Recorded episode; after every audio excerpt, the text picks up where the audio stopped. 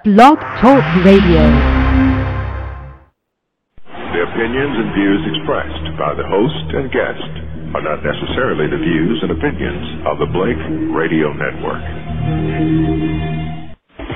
Broadcasting, broadcasting, broadcasting to the world, broadcasting to the world, to the world, to the world. BlakeRadio.com. Music for your mind, body, and soul.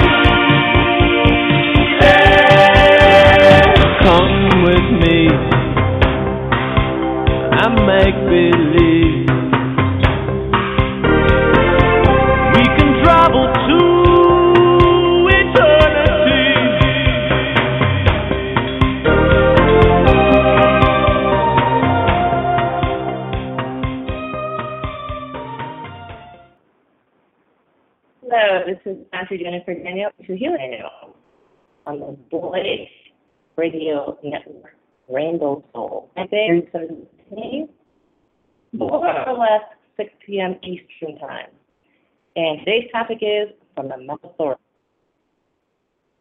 So Tonight, I'm going to review the latest alerts, but not the public.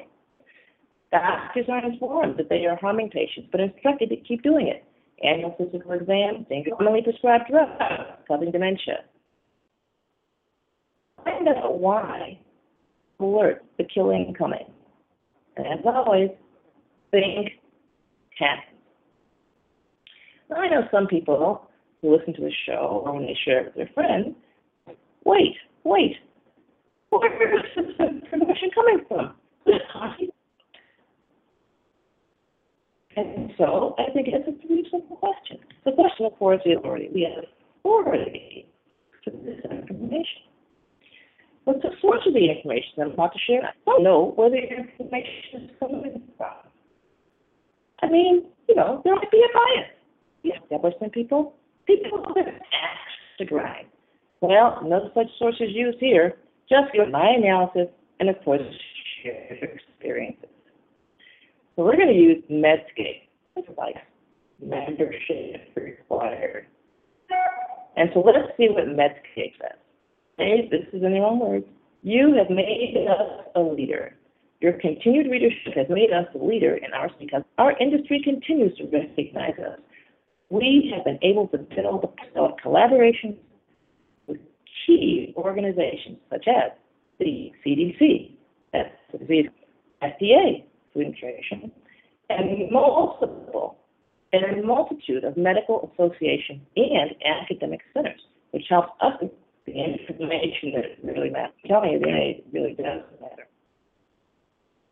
And we've been able to secure interviews with recognized experts and also received numerous awards for your site. So this information comes with the pro-medicine industry insiders. So, you know, that's, that's the bias there. And whether you've been with us from the beginning or recently discovered Medscape, you're one of our valued members, now totaling 100 physicians, states alone, and millions of healthcare professionals worldwide. What is patient self? This year, we're proud to be celebrating our 20th anniversary. Without your support and leadership, it wouldn't be what we are today. All right, so that's the source of today's. And so, again, this is from the Malpity. So, what do you have to say? The 10 worst medical treatment dangers in 2015. So, looking to the future, these are 20 dangers in 2015.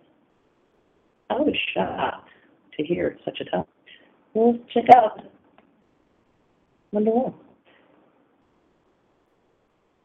So what they're saying here is, that, of course, medical technology helps to um, cure patients and save lives. At the same time, risks associated with these advances are too often overlooked and can endanger patients. There's an independent, not-profit uh, studies in patient care, and they published an annual list of top 10 health technology hazards. Now, it's not a complete list. Of course, it's only 10, right? And, but they feel it's a starting point for discussion.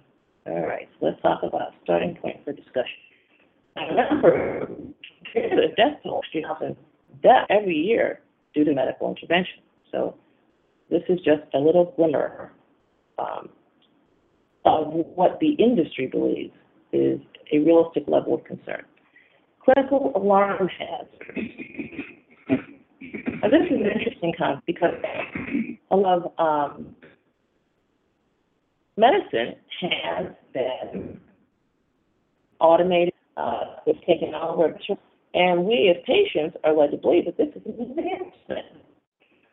It is an advancement, but maybe not.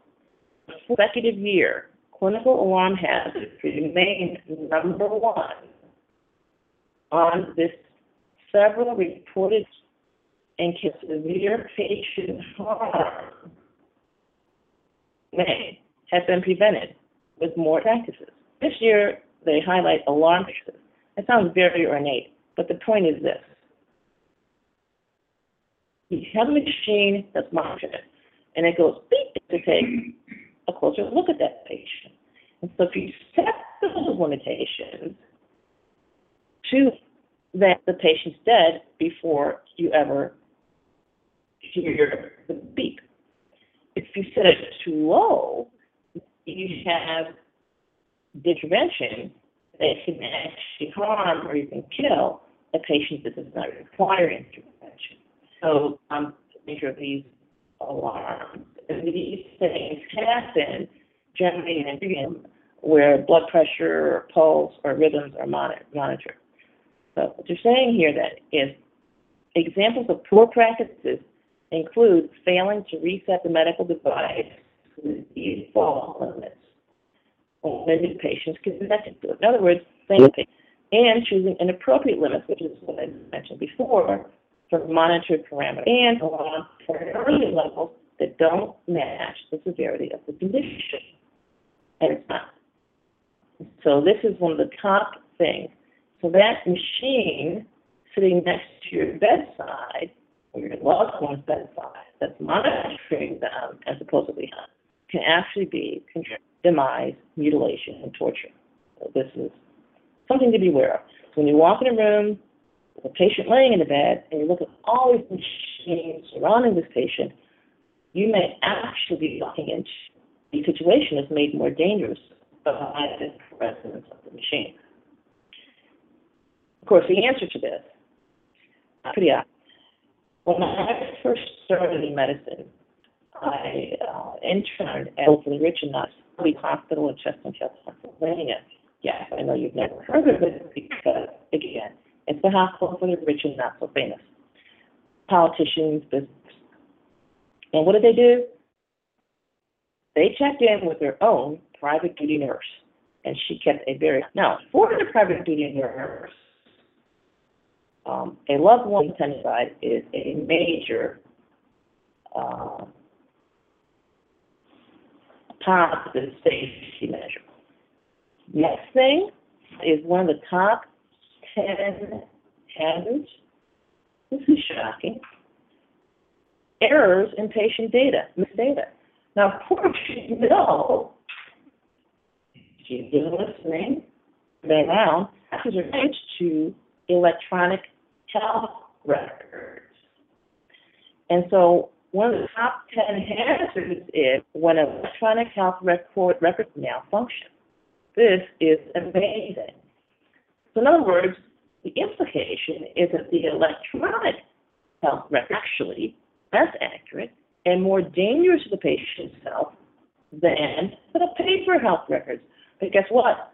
No one's talking about going back to the paper health this is a shock. We, we know that the electronic health record is in patient confidentiality and um, have other hazards.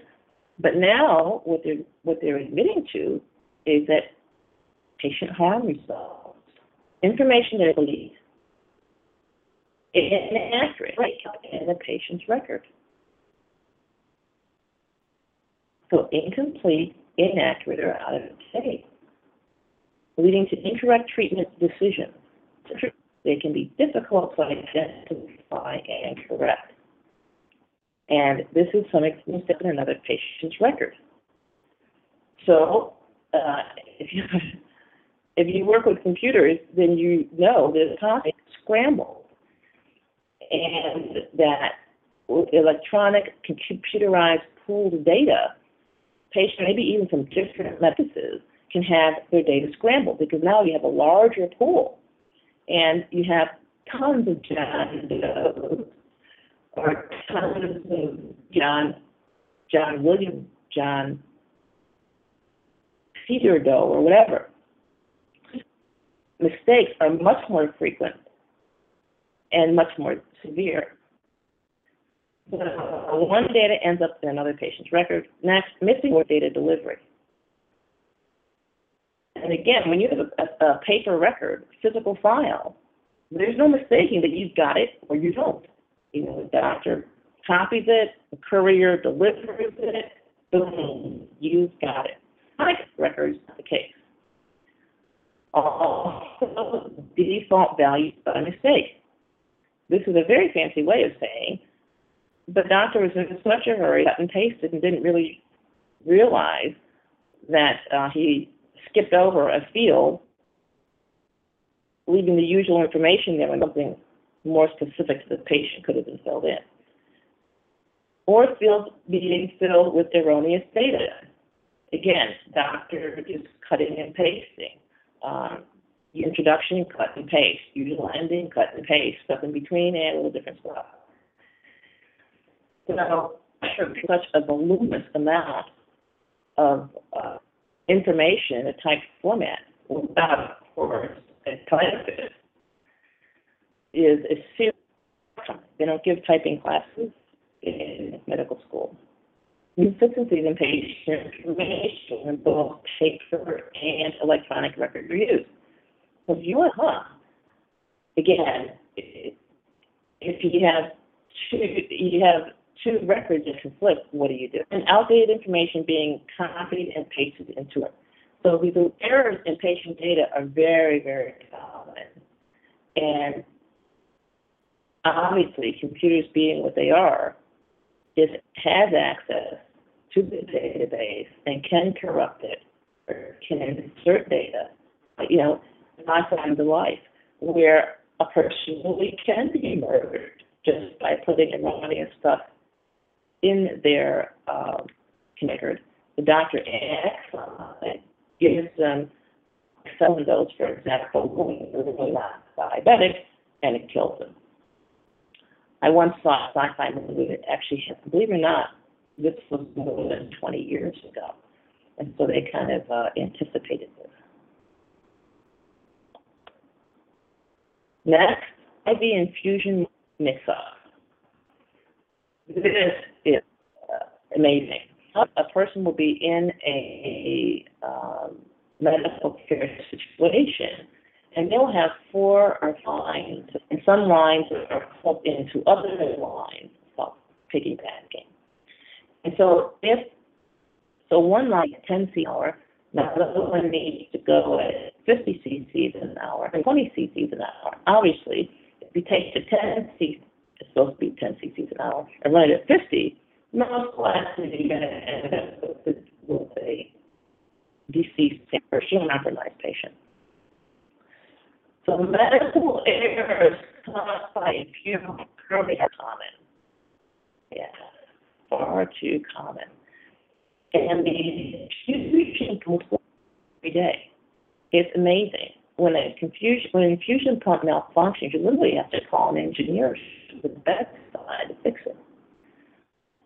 And so this year, um, not on the pump itself, which historically has been a of air class, actually, but the tubing that exists when the IV is intravenous infusions, that means tubes, medicines going into the person, need to be administered to a single patient. So potentially dangerous mistakes when the infusion is connected to the wrong fluid container, wrong pump, or pump channel, the patient end of the infusion to be connected to the wrong administration route. And one reason liquid intended delivery was instead delivered into an epidural ouch. In other words, instead of going into the vein, the liquid went into the first nervous system. So that was like that. Infusion lines, so in other words, the more IV liquid the person gets to save their lives, liquids can end up ending their lives. So investigate later. So, what's our next hazard? Ho ho. Dirty endoscopes and surgical instruments. Notice they put in and surgical instrument, but endoscopes. And they owned up to this one. When disinfection and sterilization aren't properly, can be spread to subsequent patients, although the incidence is low, the consequences of reprocessing failure can be cleaning of the device at the procedure room is a crucial reprocessing step, sometimes inconsistently performed. Of course, it's always inconsistent, inconsistently performed because humans are two humans are but. If organic soil, that would be feces, other contaminants are not removed, successful disinfection or sterilization may not be possible. In other words, if you have a clump of feces on the endoscope, colonoscope, that's a scope used for colonoscopy, recommended screening exome cancer. But if you have a clump of feces on it, then when you go through the infection process, the bacteria on the internal central never gets disinfected or sterilized.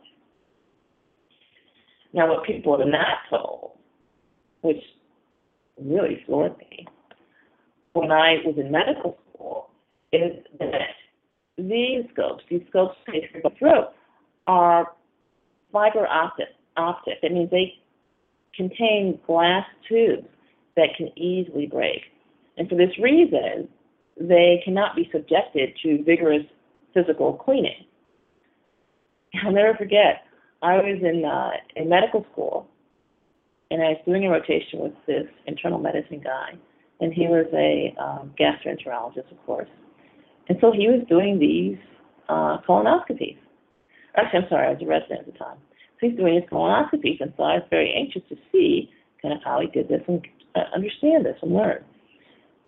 So we did one colonoscopy, and then they got another colonoscope, and did another one. We must have done about four. And then it was lunchtime. And so I noticed when he got through, he put the colonoscope in um, a basin and gently laid it down. And so I said to him, "Oh, are they going to get a toothbrush and scrub those, scrub that off, and clean off all the feces?" He says, "No, of course not. They're just going to soak it there." I said, "Well, is it going to go through a, a machine like a dishwasher? You know, it's going to blast all that stuff off with uh, nice hot water and soap?" And he laughed at me again. He said, "Oh, of course not. That's delicate fiber optic stuff. Those fiber optics could break." I said, "Well, well, how how, how do they make sure that the second patient doesn't get the feces from the first patient? He says, oh, it's nothing to worry about. They put that stuff in disinfectant solution, and after sitting in this bath, they move it to another uh, bucket of liquid, and then another bucket of liquid, and so on. Like, nothing to worry about. Besides, he said, feces is harmless anyway. Well, you can imagine. My jaw dropped open. I was like totally unconvinced. And so uh, I decided to take a second look online and to see if there's any other repercussions of this. And so we have here the Public Health Agency of Canada.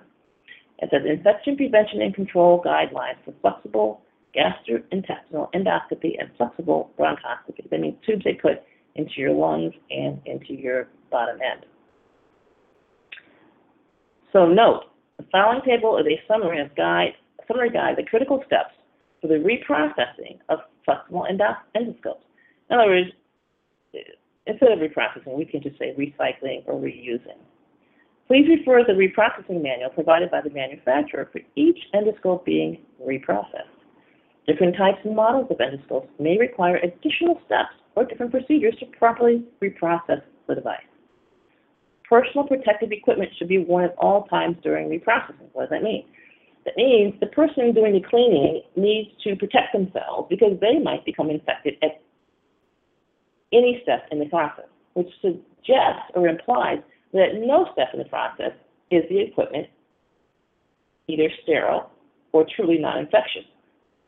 That's a bit alarming that it's being recommended that you undergo this colonoscopy every single year or every two years or every five years on some kind of regular basis when you have no disease and this is what you can pick up. So let's see what they say. It says wipe down the insertion tube of the endoscope with a soft, lint-free disposable cloth or endoscope sponge soaked in freshly prepared enzymatic detergent. Now, wipe down. That does not get off all the fecal particles. Doesn't say get a toothbrush and uh, and scrub. Okay, wipe down. That's that's pretty uh, pretty cursory and superficial. Then flush the air water channels. We are through with the outside, through with it. Well, now we're going to flush the air water channels uh, according to what the manufacturer says, and an enzymatic detergent is going to be used. Okay. Next, remove all detachable parts like valves and reprocess accordingly. Attach a water-resistant cap, if appropriate. Transport in a covered container rapidly to reprocessing area before drying of pa- patient material occurs. Again, so what you're saying is there's still patient material on this thing. Perform leak testing as per manufacturer's instructions. So leak testing basically checks to see if the endoscope is still working. And then completely immerse the scope in enzymatic detergent solution. Okay, so this like does not impress me. And that's it. That's uh, that, that's that's what happens. And so you don't have a bunch of uh, you know rinsing and, and scrubbing and personal attention. Uh, no. And so no wonder it's one of the top ten issues, or as they say uh, here, worst medical treatment dangers. And what makes it the worst is this is a procedure routinely done on healthy people. And so basically, you have a person who's healthy to start, and then you expose them to this uh, infection hazard. Yeah. So this is really, this is unfortunate. All right. So, 10 worst medical treatment dangers, ventilator disconnections. Yes. So you have these people in the intensive care unit and their ventilators can get disconnected. And the worst part of this is you have a tube in the person's uh, lungs. And because the tube is so narrow, the effort required to breathe with the tube in place is actually substantial. And so, in other words, there are people who actually might have been able to survive if they weren't breathing through the tube. But you put the tube in there, uh, ventilator disconnects, and boom, you've got, as they say, a complete or partial disconnection along the breathing circuit could quickly lead to lack of oxygen, brain injury, and death. This is also why the intensive care unit is such a dangerous place. That's why ventilators incorporate sensors and alarms to warn when disconnection occurs. These alarms must be set to appropriate levels and must be heard when they sound. Now, it sounds silly, doesn't it? But if you've ever been into in an intensive care unit, it is so noisy, and there are so many alarms going off that after a while, it's easy to get um, desensitized to it. Or one alarm might go off for one patient and you think it's another patient. Uh, so there's all kinds of mix-ups and opportunities for mix-ups. And so the institute that's investigating this has investigated cases in which serious patient harm resulted from alarms being set to inappropriate levels, so that the alarm didn't activate or the staff didn't hear it. And I'm here to tell you that, that that's a really dismal, unfortunate event. And a lot of times, people end up in, in these uh, on these ventilator situations routinely after surgery. So again, you're starting with a person who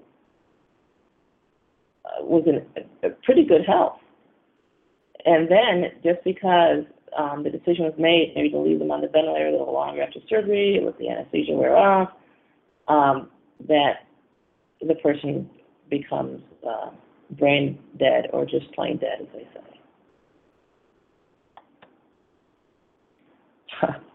Patient handling device errors. This is a real problem because a lot of times patients either are not mobile or not allowed to be mobile, and so the people who are handling them and moving them around may not be aware that a particular limb is stuck somewhere or the skin is tearing or, or something like that. Or worse yet, a lift device might just give and the person just falls to the ground. And so, uh, what does this source say? A survey of 1,000 hospitals found that patient handling injuries, often caused by improper use of devices to move patients, accounted for 25% of all workers' compensation claims. So now the workers are, are being injured for the healthcare industry. So, for example, with patient lift devices, a sling was not attached properly or the lift was overloaded. Wow, that's a disaster. That means that patient fell. The testing of mobile patients' lifts found that some could deform when overloaded, which means the, the lever or arm could actually bend. And the FDA has noted that tipping of the lift is a concern if the patient's weight shifts or if the lift is not positioned correctly underneath the bed. When using transfer boards, caregivers should avoid shearing forces when inserting the board under the patient, especially for those with pressure ulcers or burns. What they don't communicate here is that when you put the board under the patient and shearing forces occur, it creates ulcers or burns. And again, um, skin ulcers are a substantial cause of death. Um, between 25 to 40,000 patients a year die from ulcers or uh, pressure sores. And a lot of times these begin with what appears to be really a minor injury from a scrape um, encountered during a patient handling uh, event. What's the answer to that? Fortunately, the answer to that is not to become a patient because a lot of times during a hospital stay, patients do become immobile, either um, after surgery or they're transferred to the surgery, surgery table and then off the surgery table, or um, after an x-ray procedure or x-ray test.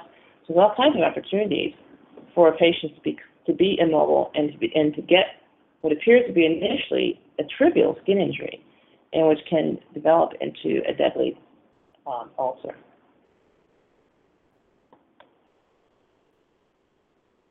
Okay, dose creep and diagnostic radiation exposures. What's dose creep? This is a cute term for cumulative additive overdosing. So,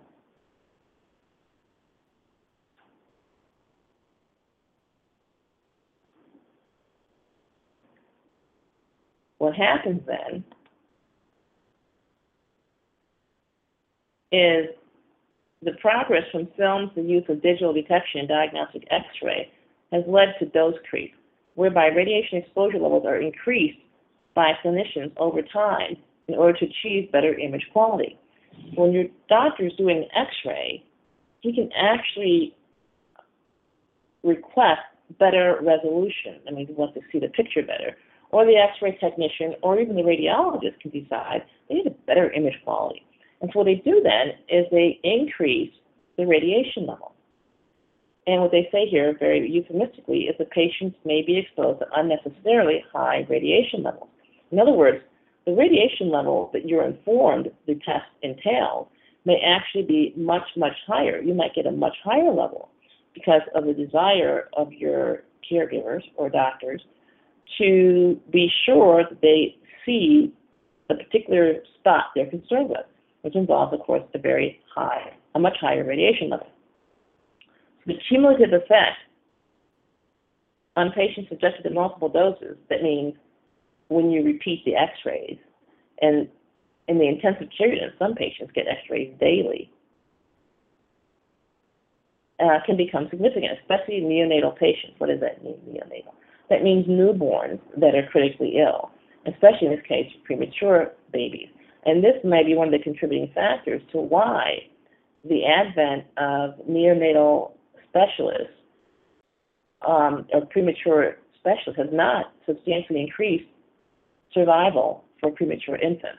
Very interesting. So they recommend that hospitals investigate whether a software upgrade is available if digital radiology systems are not already equipped to use a standardized exposure index. So again, we have the introduction of computers into healthcare, and with that introduction, a hazard with the technology. And so the appearance of technology actually helping is, in many cases, an illusion. Robotic surgery dangers. You know, I'm sorry you guys can't see this picture, but it's uh, it's amazing. We have this picture with a bed and several metal arms coming out of the bed. And these metal arms are covered in plastic and they totally obscure the patient, which of course is exactly the problem, is that the patient is totally obscured, the patient's welfare or well-being is not even visible here or perceivable. Can't even see the, pa- uh, the patient. I think it's a little bit of flesh here we're seeing, uh, it, but this is this is a seriously dangerous situation. And so, what what, do the experts say? Robot-assisted surgery changes the surgical process for all involved. Adverse events, that means bad things, can occur if surgeons and associated staff are not sufficiently trained. So it's not the machine's fault, this, this robot. No, no, no. You have to have more training for staff. And so this institute has investigated several cases in which situations unique to robot-assisted surgery probably contributed to patient harm. These events occurred because of factors such as the need to reposition team members or equipment to accommodate the size of the robot. So it's not the size of the robot, but the need to accommodate the size of the robot. You see how that euphemism goes? Repositioning of the patient or accidental movement of the operating room table during the procedure and lapses in common safety practices and team communication. I'm telling you, if you see this picture, there's just, there's no fix for this. You have the patient laying in the bed surrounded by one, two, three, four robots. And you have the surgeon doing the robotic surgery several feet away, staring into a computer screen. And this, of course, is one of the top 10 dangers of 2015.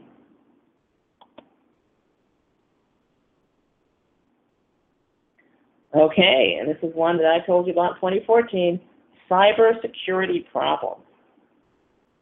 As the trend towards networking and connectivity of medical devices grows, so does the increase in the vulnerability of these devices to malware and malicious attacks.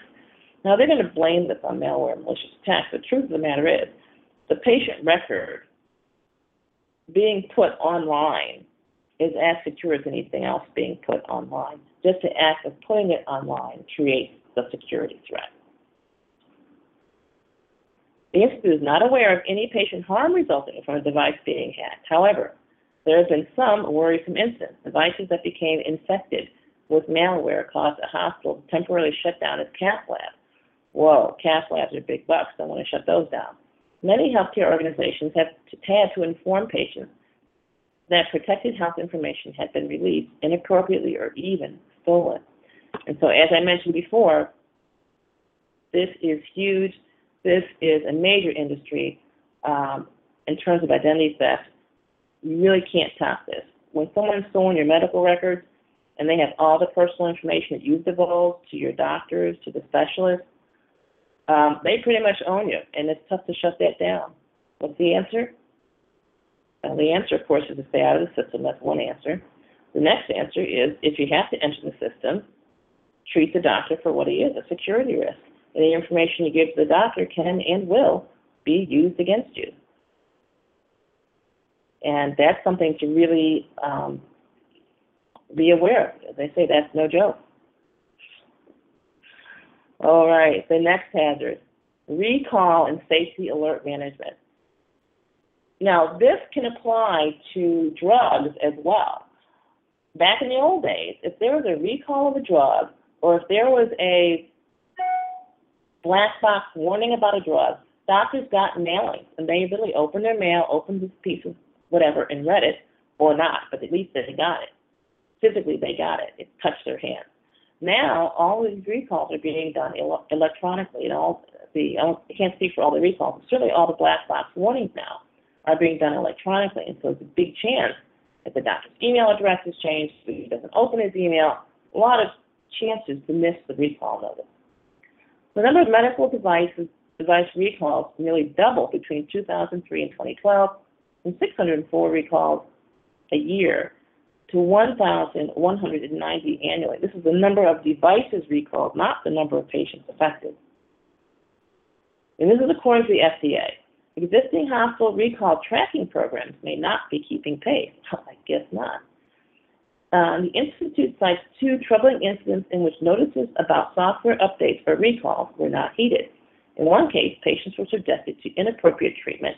In the other, the oversight caused the device to overheat, severely damaging it and putting the patient and staff at considerable risk of immediate harm. Read fire. So recall. So the method used to inform doctors, and we're not even talking about information of recall devices is uh, is inadequate because of course the re- the number of recalls is increasing tremendously, and with that that's really the tip of the iceberg. These are only ten words of trade dangers, not the not the 100 worst by the healthcare industry uh, itself. Not my list. Uh, their list. Now, another healthcare danger, you wouldn't think it, physical exam. Yes, physical exam. Major, major danger.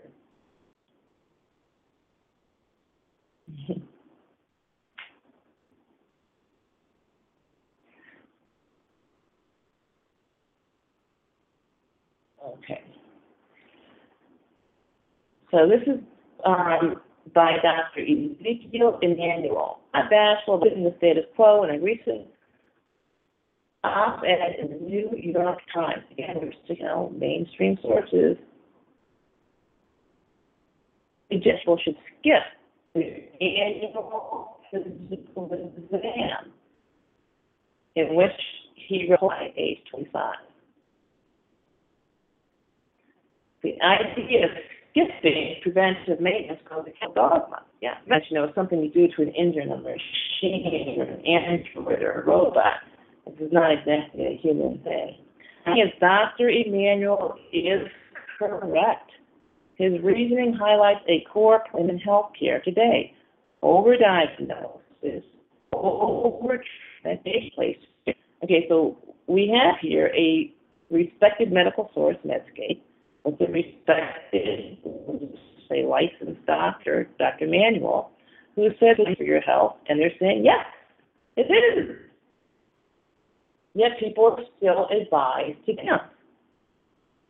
Amazing. It's important to make clear that my commentary as this author and refuse to do exams in patients without symptoms or disease which is deny disease. It is unwise to see your doctor so he might find one. And actually, you have research on this. In 2012, uh, they reviewed 14 clinical trials involving 100,000 patients revealed that patients derive no benefit from an annual physical exam. This is exactly what I was told for our Lord, 1983. Actually, 1979 to 83. We were told we should do complete physical. We should annual exam, and oops, the annual exam was of no medical benefit to the patient. The annual physical is of absolutely no benefit to the patient, then why do it? Of course, the answer is it's a great financial benefit to the physician, well, and industry as a whole. Well, let's see what they say.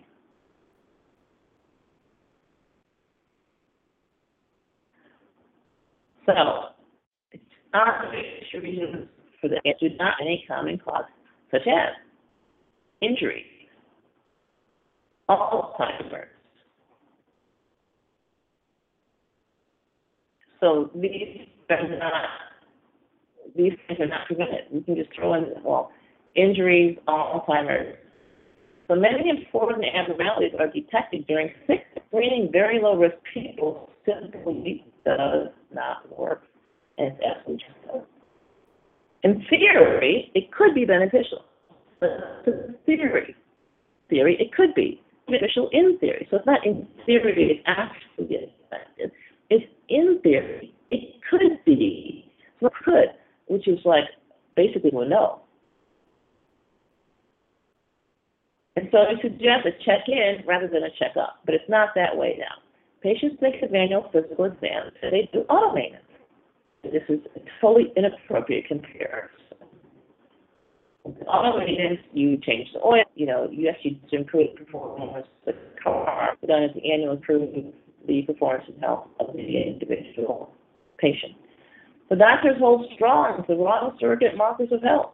Doctors hold strong, excuse me, doctors were trained these wrong surrogate markers. So doctors are trained in these wrong markers. These wrong markers have become the standard of care. You know, there's so many charts that don't have an annual physical exam, then you're a bad doctor. The insurance company's going to the licensing board's going to find you've done something wrong. Your recertification committee, I mean, the threats are just incredible. Now, back when I was in practice,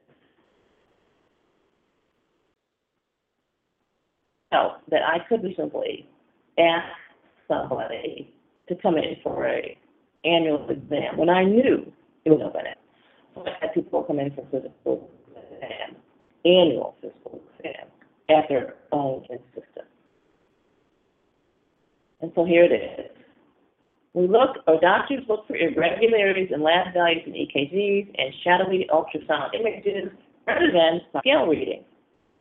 And both parties, that means the doctor and the patient, unable the durability and variability of the human. In other words, if you do very well and the body can correct all and then variability, a wide range of normal. A person can have two to three abnormal values in their annual exam.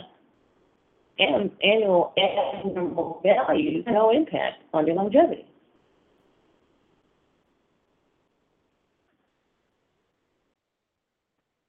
Who shows up with any acute problem. For an earlier remark, this man hasn't seen a doctor in 40 years. The inference, of course, is that a doctor could have against age-related diseases are 90 years old. No doctor can protect you against enough stuff to get you to 90 years. That this person lived that long because he avoided harm from doctors. So this is what doctors are being told, um, information they're getting. Now, one of the lines I use with patients is the first rule of doctoring is that if a patient says he's not to mess that up, do no harm, resist the urge. This has become no small thing in our medical system. Now, again, doctors are here. The doctor recommending his patient, in fact, does not even do them, or strong on the patient to do them. Rating by the insurance company, by his um, specialty organization, declined. So it's an incredible amount of that the um, doctor is under to these acts that's absolutely of no help whatever to the patient. So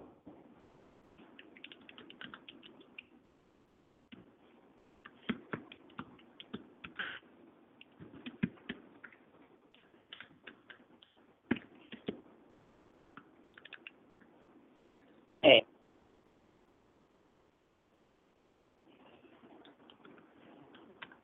So the amount of pressure here, and they do not have what this uh, SA to, which is basically uh, free will. So doctors are following these rigid protocols, and now electromagnetic valence being as it is, um, doctors are pressured to engage in this dangerous annual ritual. This is an example. An EKG is done during an annual exam on a patient with no complaints. Doctor knows one PVC, premature ventricular, that means abnormal. Stress test and echocardiogram are ordered to not rule out findings. Of course, there are now, the well patient is worried, fearing community cardiology gets involved. The stress test could indicate a blockage, so the cardiologist would not have seen the patient as that one long PVC that didn't even cause symptoms. From The was inserted through the person's artery into the person's heart. In emergency code, that means the heart stops and in the cath lab, at the place where the procedure is done, the guiding catheter is affected at the normal artery, and a formerly well patient is being rushed to the operating room and is now very, very sick. This is the problem with maintenance. One thing to have a complicated condition. You don't like complications. When you're treating a sick person, you're trying to make. And the either action over inaction. But if you and the sixth patient would probably make the same decision again, well, that helps. It's a much different story. A complication in a healthy patient, saying the real event that should never happen in the practice of medicine. Taking patients who greatly and making them an ass is the ultimate this is the risk of the annual physical exam. But once in the machine, it's hard, hard to get out. And what he says is what I've been saying, and you, you know, you've heard it here first. Health does come from health care. It doesn't. It basic things. This is this is what they good food, good extra. Hey, eh, good luck. Things come with your health insurance policy. So the corollary then is health does not care, but health also does not come from health insurance. There you go. And I'm just shocked, shocked, floored by people who say, "Oh my God, I don't have health insurance." Are you kidding? Throw a party, great. So caregivers cannot do these things for people uh, at all. You know, they can't stop someone from eating cookies. And doctors worsen lifestyle related diseases when they accept drugs and replacements for healthy choices. And doctors, he says, need to just interfere, not of failing to detect disease, but both patients and doctors should fear health care. Ways to avoid medical, it's avoid medical care. There's no shortcut. There's absolutely no shortcut to that. One, avoid, med- avoid medical care. And you heard it yourself from the the doctor's authority, uh, written licensed practicing doctor. What I'm going to do now is I'm going to take some questions. So if you're on the phone, you can, um, your uh, question button there, and and we'll also turn our attention to the chat. Huh. Dr. Dan, to get a sudden anaphylactic allergy from toxic ingredient ever, your throat is closing up without a chest tube, nasal can, or throat to keep the airway open. What immediate emergency measures would you do? Now, there's a lot of assumptions here, Ocean. First of all, that's not to create an emergency open airway that the person can breathe through. Uh, a lot of lay people uh, who are into that and say to people why. So in other words, it's not clear medical intervention is actually needed. You know, have the tube in, you know, breathe, and still things, uh, things get better. You can also uh, behave. But this airway can be treated by a non-doctor bystander. Uh, you know, my husband is not a doctor, has performed this operation or procedure, as you can say, people into their lives. Would the dirty colonoscope just be instrument fecal transmission? Because with the dirty colonoscope, um, first of all, you're getting a bunch of chemical poisons along with this clump of feces. Not been processed with salt water, has not been processed with uh, evolution. And this species has been subjected to incredible uh, distance. And so you're more likely to actually be putting into someone um, the very resistant, antibiotic resistant organisms that are this is in no way similar to a fecal transplant because you're mixed you're taking the feces, we say subjecting it to um, powerful antimicrobial disinfectants. And so now you option of resistant organisms, and that's what goes into the next person. This is seriously that. Yeah.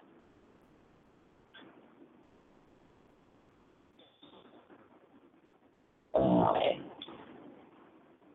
Uh, Dr. Emanuel, uh, is it part of the school thought that redefines the doctor's duty and insisting that it includes really good writing on a patient's needs. Many physicians find that it is dangerous, and most Americans are likely to agree. And put yourself in the case of a doctor. And so, his view, I think is problem actually.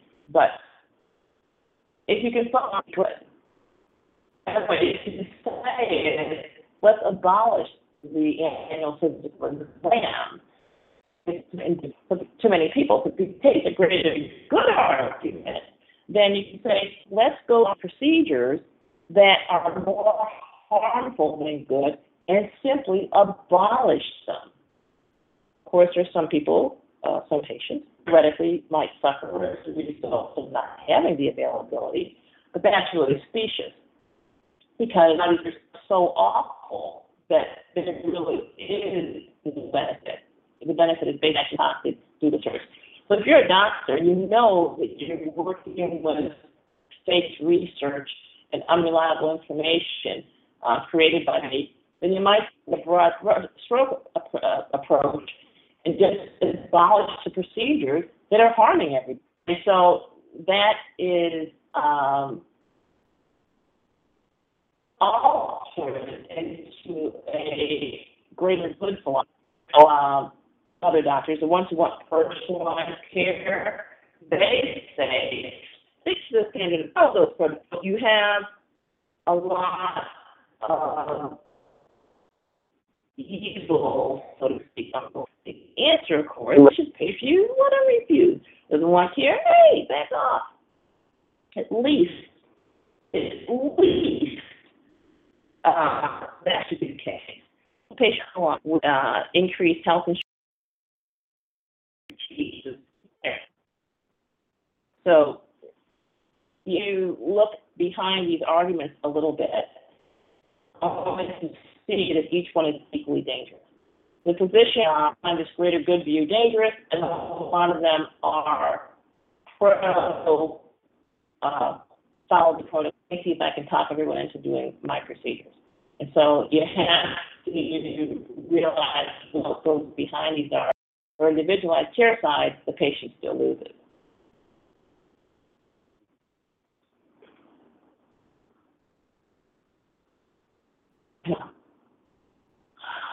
I guess the dangerous person to get help is the woman on men. Absolutely.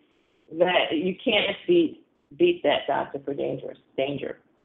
So that's the end of our show today. Check out uh, drjenniferdaniels.com and we will see you next week. And let me, if we can find our outgoing music. Here we are. Okay, see you next week.